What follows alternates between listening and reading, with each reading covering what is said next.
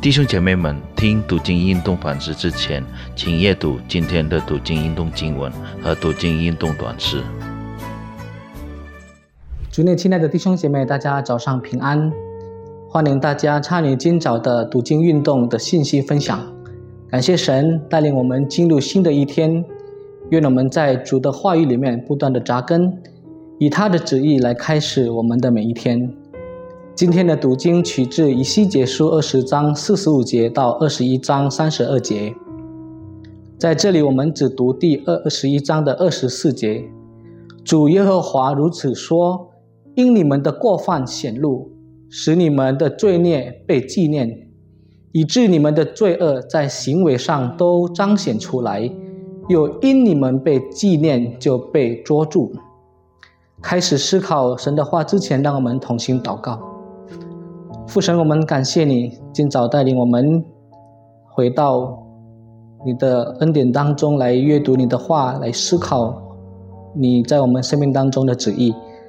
但愿你带领我们安静我们的心思意念，让我们能够明白你的话。圣灵，求你引导我们，让我们有能力来遵循你的话。祷告奉主耶稣的名求，阿门。开始今天的信息呢？主题为“神是公义的法官”。我们都知道神是公义的，同时他也是慈爱的。神的公义和慈爱是平行的，意思是不会互相矛盾或有所冲突。因为没有公义的爱，那叫做宠爱，甚至是溺爱；而没有爱的公义，那是残酷的。所以，我们可以从以色列人的整个历史中看到神慈爱的一面，同时也会见证神公义的一面。从他们离开埃及，直到在旷野漂流，后来又进入应许之地，建立王国，到王国分裂，分成北国以色列以及南国犹大，到最后，不管是北国还是南国。都因为神的愤怒而把他们交在外邦人的手里，他们成为被掳的民族，失去国家和故乡。今天这段经文就是神借着以以西结先知对南国犹大，包括亚门人的警告，说若他们不悔改，神会借着巴比伦的手来毁灭他们。整个以色列的的历史。我们见证两件事情不断的在重复，就是当他们听从神的时候，神就祝福他们，这是神慈爱的彰显；然而当他们叛逆不听从神的时候，神的愤怒就临到他们，这就是神的公义。弟兄姐妹，或许我们会这样想：我们是属于新约的子民，就是活在恩典时期的基督徒。我们向来都会强调神是慈爱的，他爱我们，甚至不惜一切将独生子赐给我们，为我们的罪而死，这是没错的。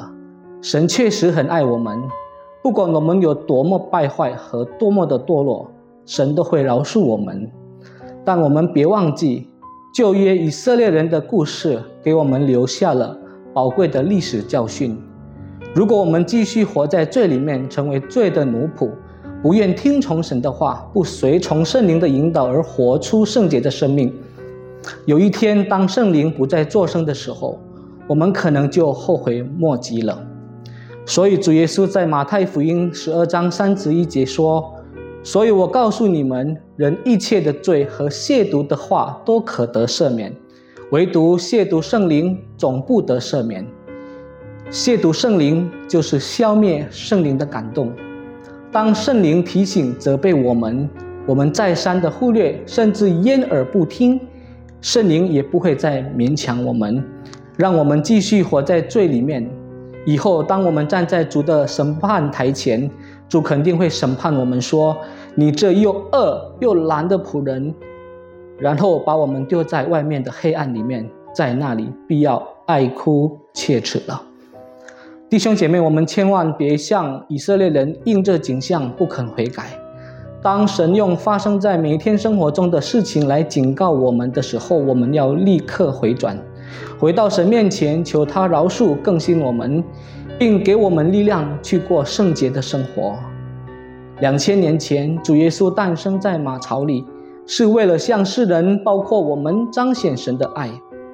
但我们不要只停留在这里，认为主耶稣永远是温柔谦卑，他是以慈悲为怀的主。是的，这完全没错。但我们可别忘记，当他第二次再来的时候，他不再是那个脆弱的婴孩，他乃是万王之王。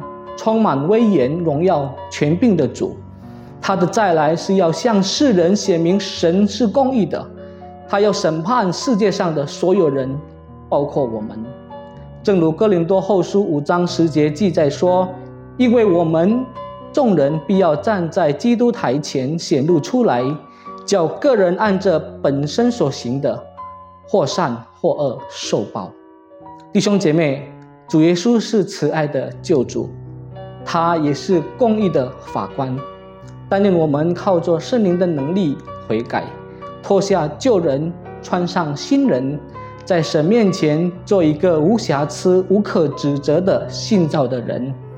阿门。愿神赐福于我们，让我们同心祷告。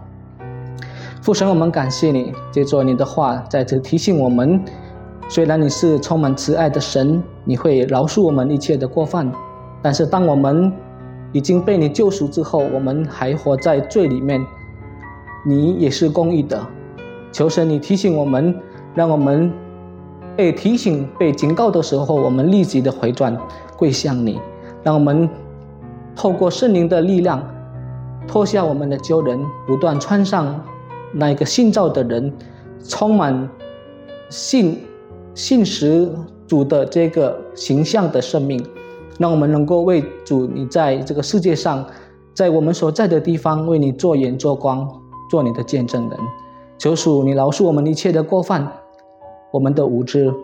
将祷告奉主耶稣基督的圣名所求，阿门。谢谢大家，再见。